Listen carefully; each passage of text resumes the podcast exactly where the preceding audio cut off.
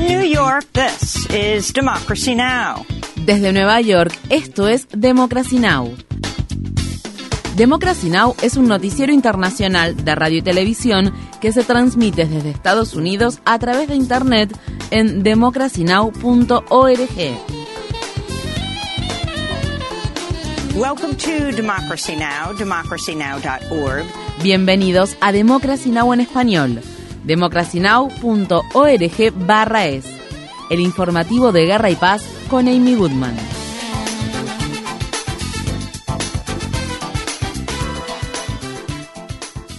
En Estados Unidos, un tribunal federal de apelaciones rechazó por unanimidad el recurso de inmunidad solicitado por Trump para hacer frente al proceso judicial federal relacionado con los esfuerzos del exmandatario de revertir los resultados de las elecciones presidenciales de 2020. En su fallo, el panel de tres jueces del Tribunal de Apelaciones de Washington escribió: No podemos aceptar la afirmación del expresidente Trump de que un presidente tiene autoridad ilimitada para cometer crímenes que neutralizarían el control más fundamental del Poder Ejecutivo, el reconocimiento y la implementación de los resultados electorales. Los jueces continuaron escribiendo, tampoco podemos sancionar su aparente afirmación de que el Ejecutivo tiene carta blanca para violar los derechos de los ciudadanos individuales a votar y a que sus votos sean validados. Por su parte, Trump se ha comprometido a apelar el fallo, lo que posiblemente haga ante la Corte Suprema de Estados Unidos. Durante los alegatos orales de enero, el equipo legal que representa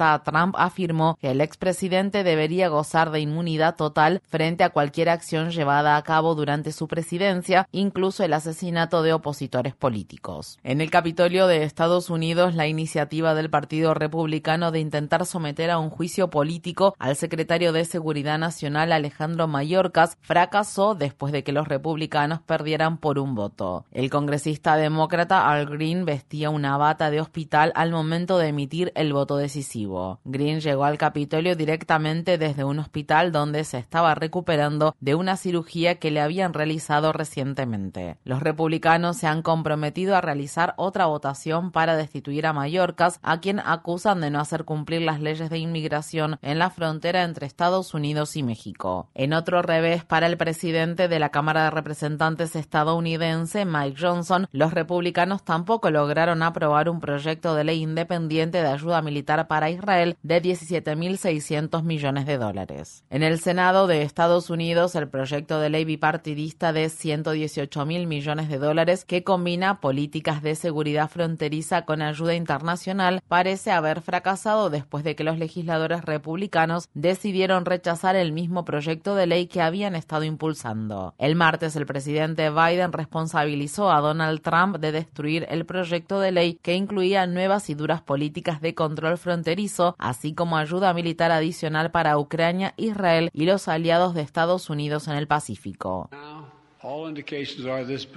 Ahora todo indica que este proyecto de ley ni siquiera avanzará al recinto del Senado. ¿Por qué? Por una sencilla razón. Donald Trump. Porque Donald Trump piensa que es malo políticamente para él. Por lo tanto, no lo hace, aunque este proyecto de ley ayudaría al país. Él no está a favor. Él prefiere convertir este problema en un arma en vez de resolverlo.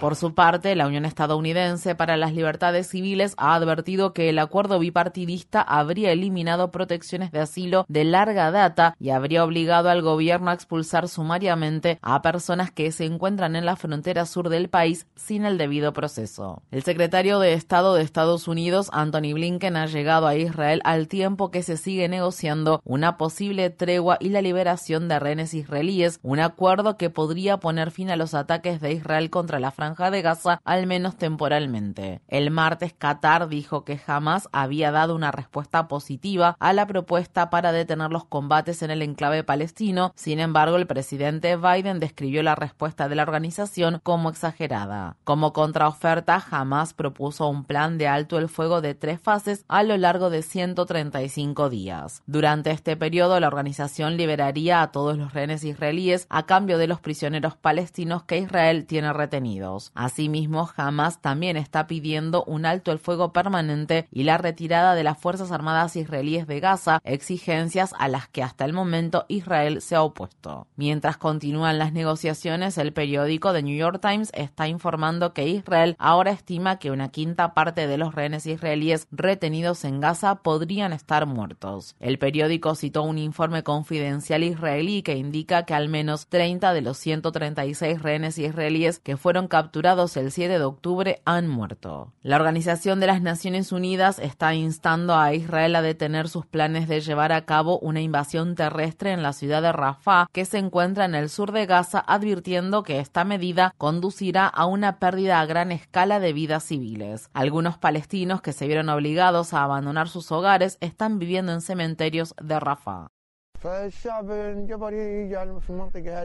La gente se vio obligada a venir aquí, a este lugar seguro, que es el cementerio entre los muertos, lo cual es mejor que vivir en zonas residenciales donde las casas podrían derrumbarse sobre nuestras cabezas.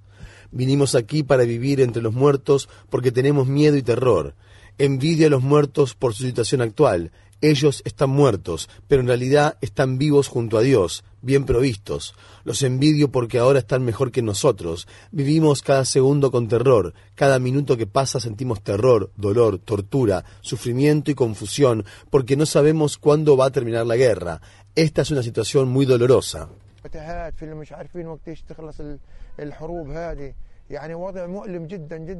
El periódico israelí Haaretz ha revelado que el ejército de Israel ha iniciado una investigación sobre las acciones que llevaron adelante sus propias fuerzas armadas durante los ataques que la organización Hamas llevó a cabo el 7 de octubre. Parte de la investigación se centra en el kibbutz Be'eri, donde un general de brigada de Israel admitió recientemente que había ordenado a un comandante de un tanque israelí disparar contra una casa en la que combatientes de Hamas tenían como rehenes a 15 israelíes. El general de brigada Barak Hiram dijo al periódico The New York Times que había ordenado al comandante del tanque que irrumpiera en la vivienda incluso a costa de bajas civiles. Solo dos de los 15 rehenes israelíes sobrevivieron al ataque. Visite democracynow.org barra es para obtener más información sobre este tema. El Departamento de Educación de Estados Unidos abrió una investigación sobre la Universidad de Harvard después de que un grupo de estudiantes musulmanes y palestinos presentara una denuncia federal de derechos civiles alegando que la universidad no había tomado medidas para protegerlos del acoso y la intimidación. En Estados Unidos, dos estudiantes de la Universidad Northwestern del estado de Illinois han sido acusados penalmente tras haber publicado una versión ficticia del periódico de la universidad. El periódico ficticio incluía un artículo en primera plana que acusaba a la administración de Northwestern de ser cómplice del genocidio del pueblo palestino. El portal periodístico de Intercept informa que los estudiantes, ambos negros, están siendo acusados en virtud de un estatuto poco conocido que fue redactado para impedir que el Ku Klux Klan distribuyera información de reclutamiento en los periódicos. Los estudiantes enfrentan una condena de hasta un año de prisión y una multa de 2.500 dólares. En materia electoral, Nikki Haley perdió el martes las primarias presidenciales no vinculantes del Partido Republicano en el estado de Nevada, a pesar de que Donald Trump ni siquiera figuraba en las papeletas. Más del 60% de los votantes seleccionó una casilla que decía ninguno de estos candidatos, mientras que alrededor del 30% de los votantes eligió a Nikki Haley, la ex gobernadora del estado de Carolina del Sur, quien también se desempeñó como embajadora de Estados Unidos ante la ONU durante el mandato de Trump. El jueves, el Partido Republicano de Nevada también llevará a cabo un caucus para elegir el candidato presidencial. Si bien Trump se presentará en esta contienda, Haley no lo hará. Mientras Mientras tanto, Joe Biden ganó fácilmente las elecciones primarias del Partido Demócrata de Nevada, donde obtuvo alrededor del 89% de los votos. Según se informa, la presidenta del Comité Nacional Republicano, Ronna McDaniel, ha aceptado renunciar a su cargo luego de que Donald Trump ejerciera una gran presión en su contra. McDaniel tiene planeado dimitir después de que se celebren elecciones primarias en el estado de Carolina del Sur. Según se informa, Trump está influenciando para que el presidente del Partido Republicano en Carolina del Norte, Michael Wadley, sea quien presida el Comité Nacional Republicano. Wadley es un destacado defensor de las teorías conspirativas sobre el fraude electoral de las elecciones presidenciales de 2020 que respaldó las falsas afirmaciones de Trump en relación a que el resultado de dichas elecciones fue ilegítimo. En California, al menos nueve personas han perdido la vida al tiempo que el estado sigue siendo azotado por una serie de lluvias sin precedentes que una mortal tormenta fluvial atmosférica ha provocado. Algunas áreas del sur de California registraron más de 30 centímetros de lluvia en los últimos días, lo que provocó grandes inundaciones y cientos de deslizamientos de tierra. Estas fueron las palabras expresadas por la actriz y cineasta Deborah Pruitt en el barrio Studio City al tiempo que un río de agua corría por la calle.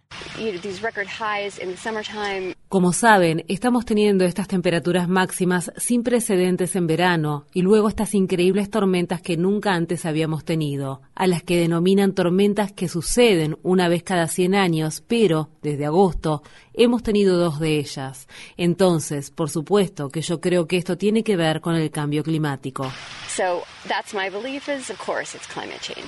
En el estado de Michigan, un jurado condenó a Jennifer Crumley por cuatro cargos de homicidio involuntario en relación a un tiroteo mortal que su hijo de 15 años perpetró en 2021 en una escuela secundaria de la localidad de Oxford. Los fiscales del caso argumentaron que Crumley tenía el deber de evitar que su hijo llevara a cabo el tiroteo más mortífero en una escuela en la historia de Michigan en el que murieron cuatro estudiantes. Estas fueron las palabras expresadas por el fiscal adjunto del condado de Oakland, Mark Keys, durante el juicio. Jennifer Crumley no apretó el gatillo ese día, pero ella es responsable de esas muertes. Estos menores murieron dentro de la escuela secundaria de Oxford debido a las heridas que les provocó esta arma. Esta es una pistola Sig Sauer de 9 milímetros que James Crumley, el marido de Jennifer y padre del atacante que abrió fuego en la escuela, compró cuatro días antes del tiroteo. Jennifer celebró esta compra en Instagram. Estas son sus palabras. Esta es su publicación. Día de madre e hijo probando su nuevo regalo de Navidad. La primera vez que disparo una 9 milímetros y doy en el blanco. En Pakistán, al menos 26 personas han muerto tras un par de atentados con bombas que se produjeron en la provincia de Baluchistán en vísperas de las elecciones generales del jueves. Ambas explosiones tuvieron como objetivo las oficinas electorales de diferentes candidatos. En Senegal, más de 200 políticos y manifestantes de la oposición han sido arrestados en los últimos días después de que el presidente senegalés Macky Sall decidiera posponer las elecciones presidenciales, las cuales estaban programadas para finales de El gobierno de Senegal suspendió la licencia de transmisión de al menos un canal de televisión privado después de que este transmitió imágenes de las protestas del domingo. Asimismo, el gobierno también bloqueó el acceso a Internet a través de los datos móviles. Los manifestantes que se oponen al aplazamiento de las elecciones presidenciales han acusado a Sal de intentar dar un golpe de Estado mediante la extensión de su mandato. A principios de esta semana, los legisladores votaron a favor de posponer las elecciones hasta diciembre. En Estados Unidos, el ex jefe de la Policía Nacional de Honduras se declaró el martes culpable de los cargos de tráfico de cocaína. Juan Carlos El Tigre Bonilla compareció ante un tribunal de la ciudad de Nueva York pocos días antes de que se dé inicio al juicio que debía enfrentar junto con el expresidente hondureño Juan Orlando Hernández, por lo que crecen las especulaciones de que Bonilla ahora testificará contra Hernández. Ambos acusados fueron extraditados a Estados Unidos en 2022. Hernández fue arrestado en febrero de dicho año, menos de un mes después de que concluyera su mandato presidencial. El expresidente hondureño, quien por mucho tiempo fue un aliado de Estados Unidos, contó con el respaldo de ese país durante el periodo completo de su mandato de ocho años, a pesar de la gran cantidad de informes que lo vinculaban con graves violaciones de derechos humanos, casos de corrupción y contrabando de drogas. Juan Antonio Tony Hernández, hermano del expresidente, actualmente cumple cadena perpetua en Estados Unidos luego de ser condenado en 2019 por contrabando de cocaína. En Chile, el número de muertos por los devastadores incendios forestales asciende a más de 120, mientras que cientos de personas siguen desaparecidas. Miles de casas se quemaron por completo y barrios enteros se convirtieron en ruinas después de que los cerros costeros del centro de Chile comenzaron a arder la semana pasada. Asimismo, las ciudades costeras de Viña del Mar y Valparaíso llevan días envueltas en humo al tiempo que los voluntarios siguen buscando supervivientes. Estos son los incendios forestales más mortíferos jamás registrados en Chile, que han sido provocados por el calor extremo que azota el país. El expresidente chileno Sebastián Piñera murió el martes en un accidente de helicóptero. Piñera se desempeñó como presidente de Chile en dos periodos no consecutivos de 2010 a 2014 y de 2018 a 2022. En 2019 se llevaron a cabo protestas masivas contra el gobierno de Piñera debido a la creciente desigualdad social, el alto costo de la vida y la privatización de servicios básicos como las pensiones, el agua y la salud. Por su parte, Piñera respondió enviando a la policía y al ejército de Chile a las calles del país. Tanto la policía como el ejército fueron acusados de graves violaciones de derechos humanos, incluidas golpizas y torturas a manifestantes. En Namibia se está preparando el funeral del presidente Hage